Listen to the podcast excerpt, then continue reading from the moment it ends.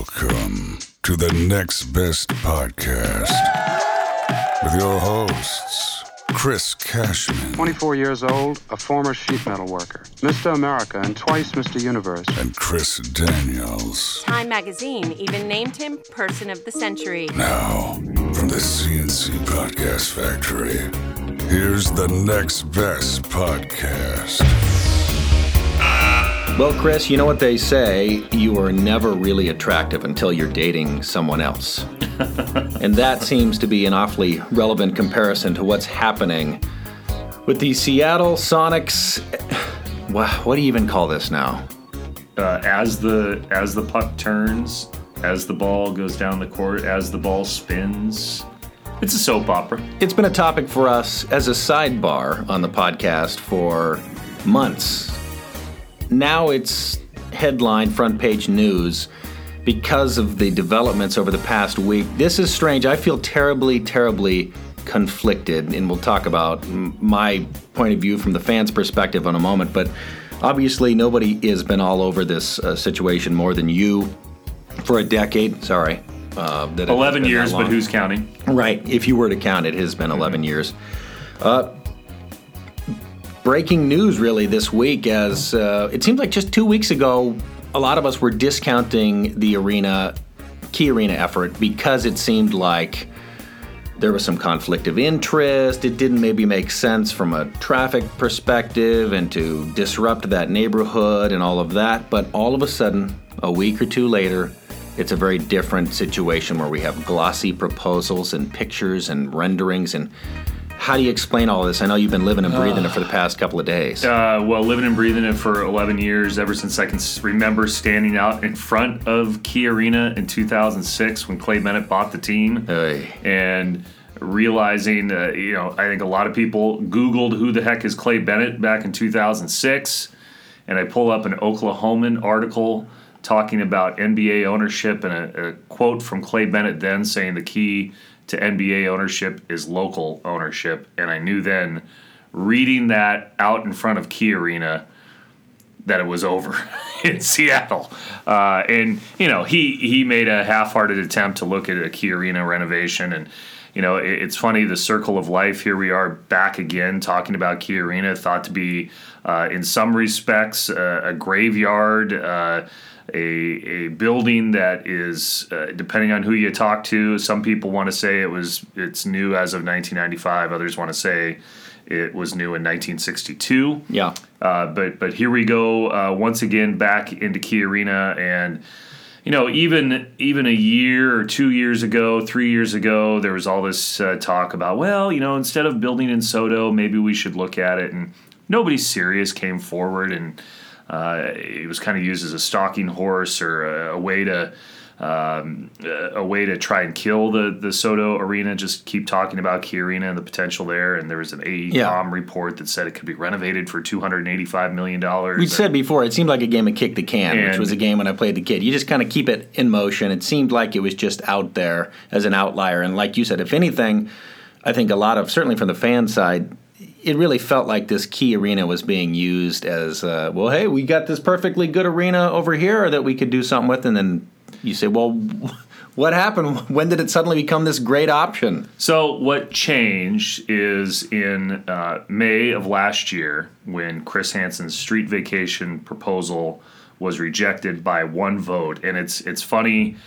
Uh, I was talking with Lisa Thompson, our community relations director, about there's so many almosts in this Right. story. Yeah. Uh, whether it be the Phoenix Coyotes almost moving here uh, based on one vote, Right. uh, the street vacation, one vote. Uh, I mean, there's so many almosts uh, in this story. Uh, And you've archived them all. We should preface this whole thing by saying that if you're one of those people who wants to get deep into the weeds, you want to know exactly who said what and where and what the numbers are, what the renderings look like. Obviously, you've been all over it on Yeah. Twitter and all of that, but king5.com is where you've posted a lot of these interviews that you've done. So if you're one of those people and you want to really know and you want to get into it, go there and check all of that out. yes, and uh, so in May, with this n- narrow rejection of the street vacation petition, the mayor said to Chris Hansen, the mayor and Chris Hansen talk, and you know, Mayor Murray says, "Hey, can I can I check out Key Arena? Would you mind? I know we have this agreement."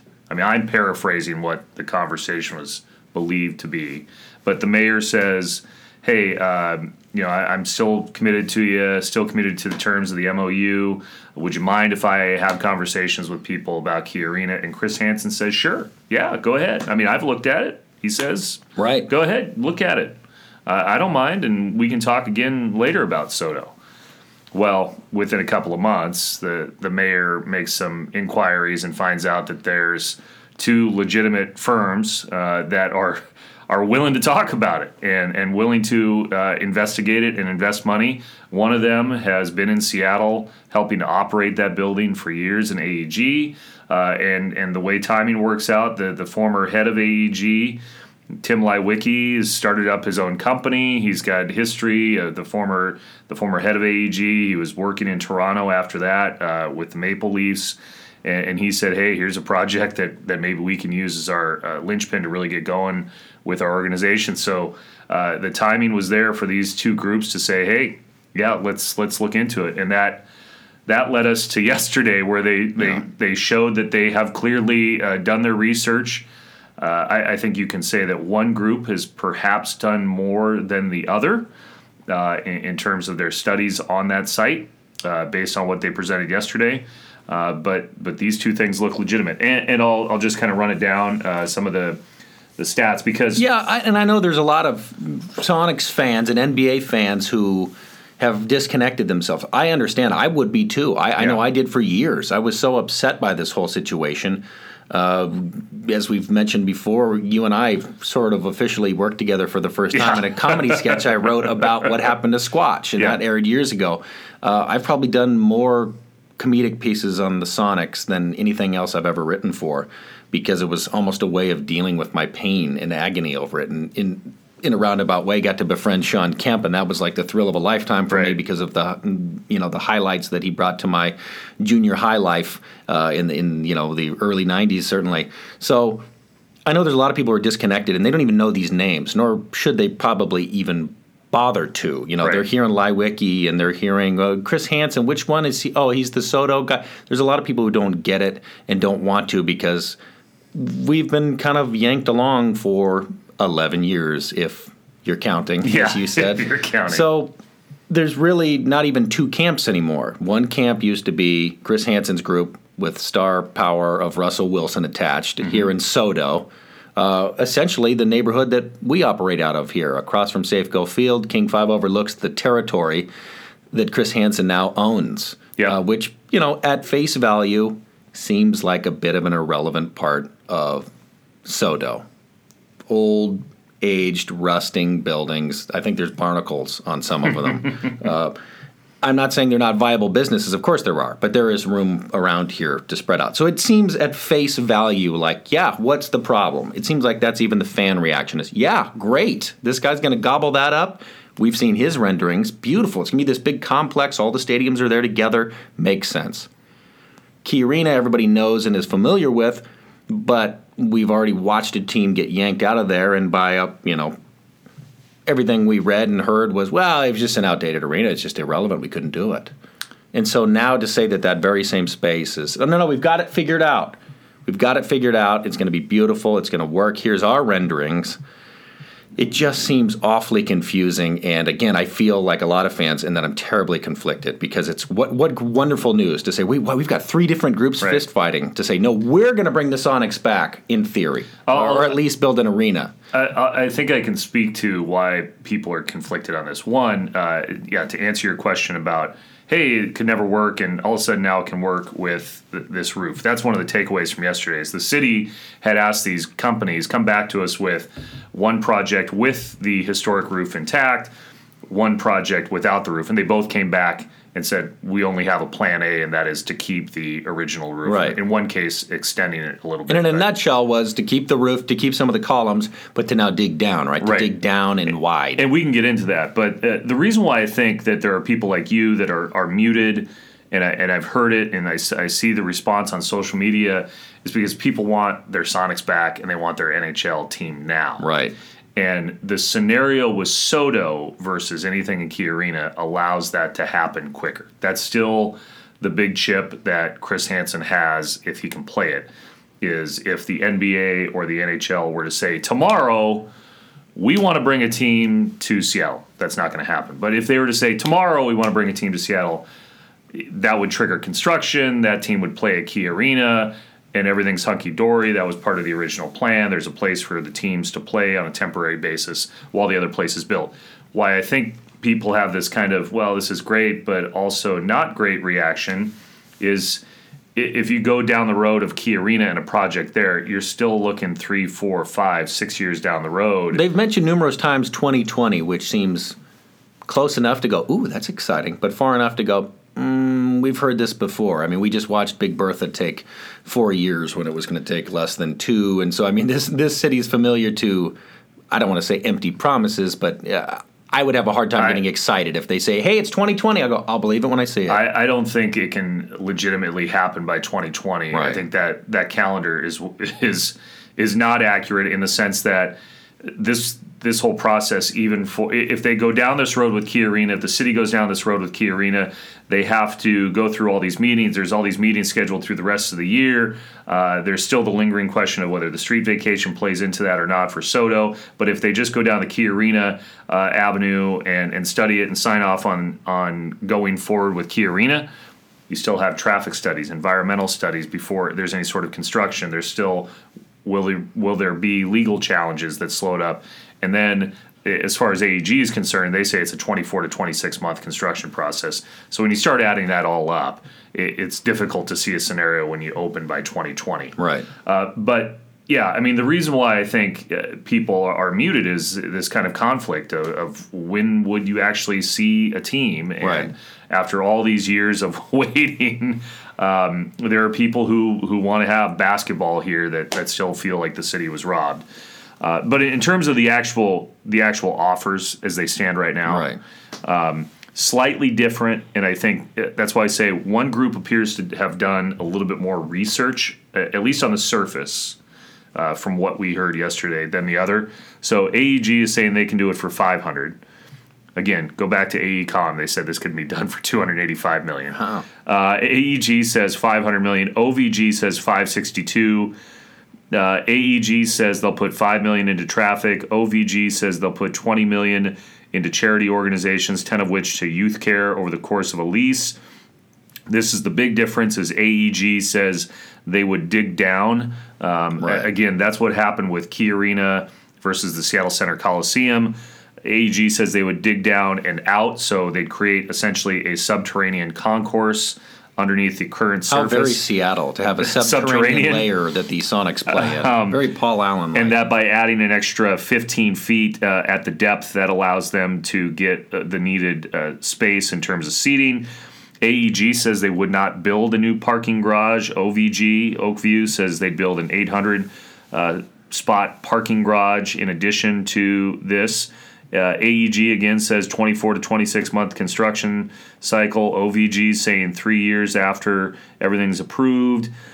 Uh, AEG is saying they can bank this them uh, bankroll this themselves. They've teamed up with Hudson Pacific Properties, and I want to get into that. Yeah. um, which is a twist in, in this entire arena soap opera. Sure.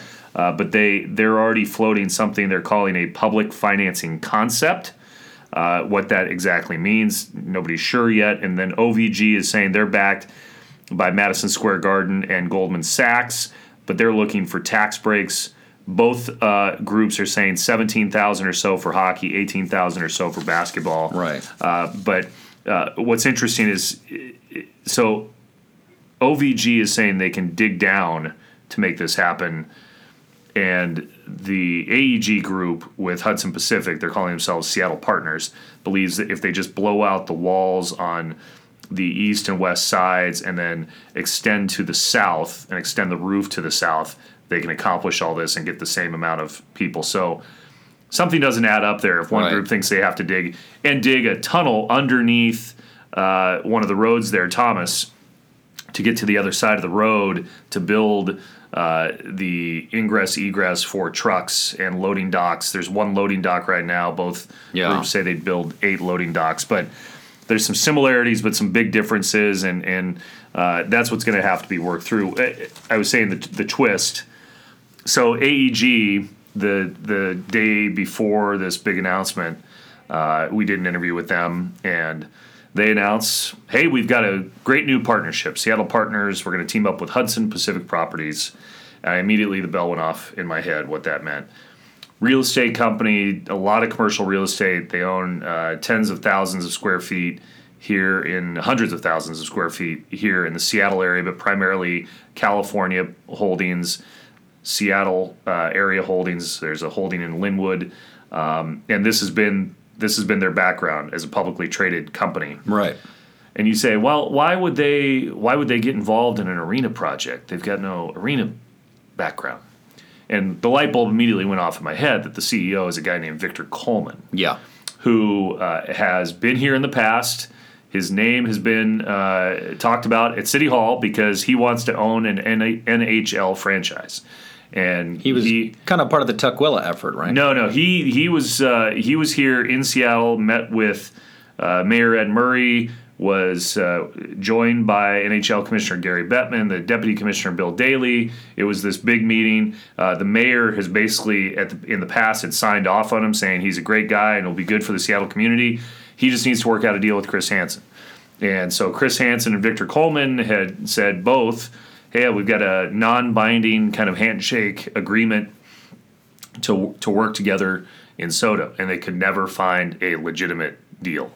And uh, there was clearly uh, some back and forth there, where it was it was obvious to me that they uh, their relationship had frayed, and and so now Victor Coleman's company is teaming up with AEG hmm. to make something happen at Key Arena. It's kind of a little knife twist in all this, and a little well, a twist in the whole saga and the soap opera. But Coleman is is now going to work to try and make something happen elsewhere, as opposed to with Chris Hansen. Right. Well, and you can't help but wonder if some of this is in response to Chris Hansen's SODO effort, and when he you know dropped the news that Russell Wilson was now going to be a part of this group, that star power alone kind of gave it a pulse again. It got everybody excited again. Right. Um, the timeline just seems interesting because you go from that to you know the whole Occidental, you know, and then we're going to put in two dead ends and Right. all of that, and these things that just these little roadblocks that, as a fan, keep getting so frustrating. Where you felt like, man, it just feels like there's powers at work here who just don't, for whatever reason, want to allow this SODO thing to happen. Even though we've got a guy with the money and the property saying, "Look, I'll do this for you. I'll do. Let's do it. Let's go. Give me, give me the sign." Well, and, and that was part of this, you know, high stakes game. Uh, when when Hansen knew that these, when the RFP was going to be opened up, they went private, uh, all private. to- Right. Said basically, let's tear up the MOU. Uh, made the move with Russell Wilson. Uh, I think there's people at City Hall who have acknowledged to me that that was a pretty good PR move uh, to bring in Absolutely. Russell Wilson. Uh, and yeah, they, they, they've had uh, more energy with that group. In- In fact, you know, last week they they cleared a hurdle down at the design commission, uh, which is when when you refile for a street vacation petition like that, there's certain things that you need to go through. Uh, last year, the years before that, they'd gone through all these meetings th- with the design commission, which is made up of you know architects and planners. Right. Um, it's a layer of government, but when they when they refiled this, they had to do it, go through this again. They had to present it again over a three-hour meeting, and uh, almost unanimously approved by the design commission. So they clear this hurdle. That allows SDOT to continue on with the street vacation petition and refile it with the city and and the council. So that was a hurdle. So they, they've had they've they've kind of been working behind the scenes and and yeah, there there was a Well, and simultaneously, there was uh, you know news from uh, some conflict of interest with the port. Of course, you were reporting on that, the Yeah. ownership of or operating the monorail, and uh, yeah, that would very clearly be a conflict of interest, a, a direct line that goes to Seattle Center and nowhere else. Um, so that to me seemed like yet another step to say, okay, all right, we're getting closer. Things are starting to finally line up for Hansen, and it seemed like almost out of nowhere, these two groups for Key Arena presented concrete plans about a week later to go, here we go, here's the glossies, here's what it's going to look like. And now the momentum seems to have swung a complete other direction. Oh yeah, no, it, And that's why I feel conflicted. It should be great news to say, good, as long as we get a team back. And I know that's how some people feel.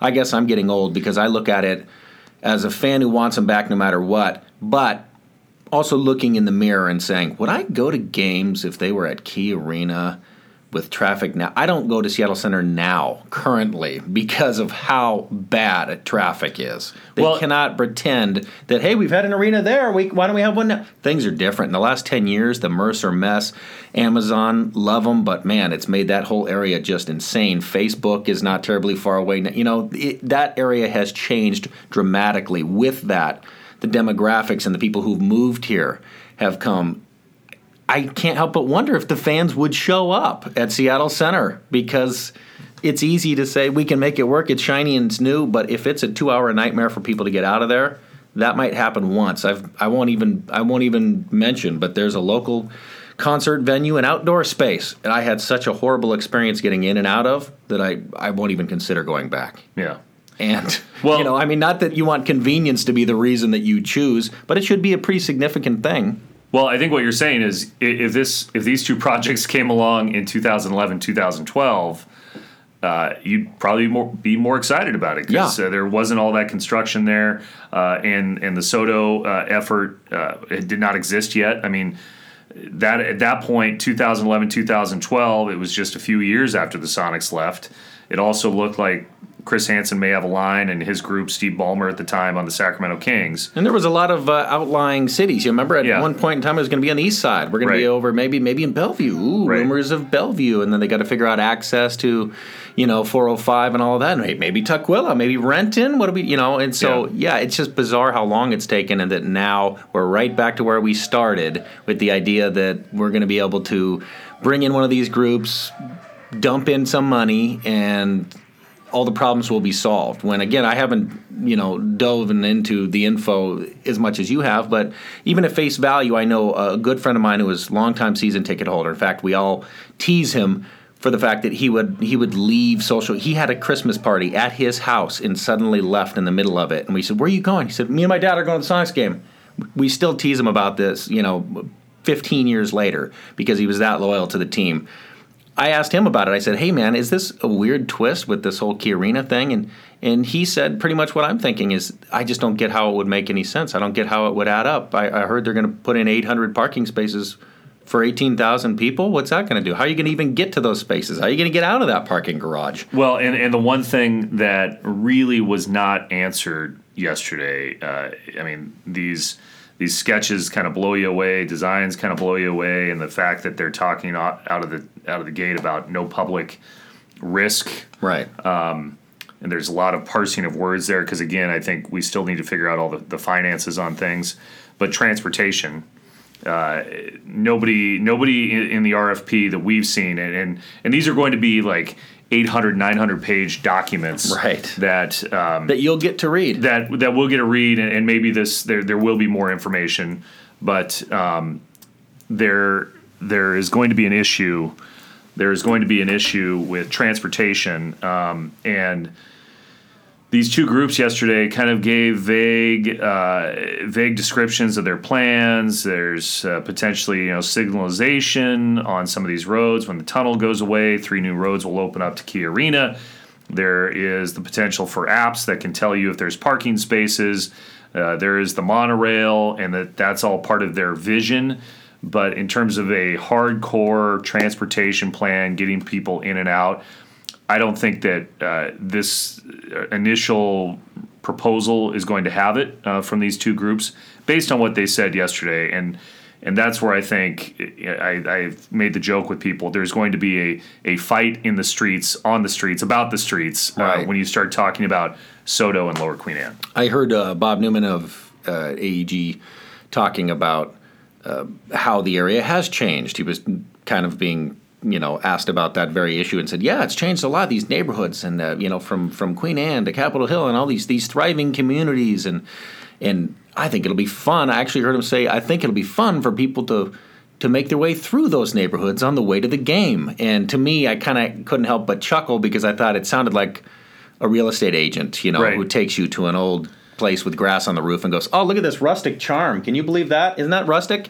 Uh, But I will play devil's it advocate. It seemed like it was spin to say, ah, let's play, let's. It'll be great for you to walk through three cities just to get to Key Arena. I, I will play devil's advocate in that when the when the tunnel is fully operational and the Battery Street tunnel goes away and those three streets are connected, if you can have the vision of being able to stand like where our where our old station was at King Five, you can see Key Arena from there. There is the argument to be made that people can park in buildings like the Amazon in the Amazon corridor and walk to Key Arena but you're going to have the same argument against that that people have had in SODO, which is are they going to want to do that in the winter months, Right. When it's raining, uh, walk what could be several blocks to get to the arena. In a lot of cities, people are not afraid to do that, Right. Uh, but you know, You and I went tailgating with the Seahawks in Phoenix, and we saw, oh, they they can just tailgate even in the off season. They, Yeah. they, you know, yes, we're not blessed with that kind of weather, and it, it's like it or not. I mean, it's it really is seemingly the biggest issue. Is okay, that's great if you can prove and you've got blueprints and you've got the, the numbers, everything makes sense in terms of renovating, rebuilding Key Arena. But how are we going to get in and out of there until somebody can present something concrete that seems realistic that everybody goes, yeah, oh, okay, that would work. It just seems like a bit of an impasse. And even though the momentum seems to totally have swung towards Key Arena over the past week, I can't help but wonder how long until everybody comes back down to earth and says, okay, the new the new arena smell is worn off. Now let's answer some of these questions that are lingering. we're probably in game two of the arena finals here in Seattle. Again, if you guys want to dive into it, Chris has been all over it like no one else. Go to king5.com and follow the saga. Chris, at some point you're just going to have to do like a daily vlog, A daily vlog. a daily update. We'll think about it. All right, good job, dude. On Twitter and Instagram at Next Best Pod. You stay classy, web surfers. Whoever and whatever you are. Now, this is the exclusive ending of the Next Best Podcast.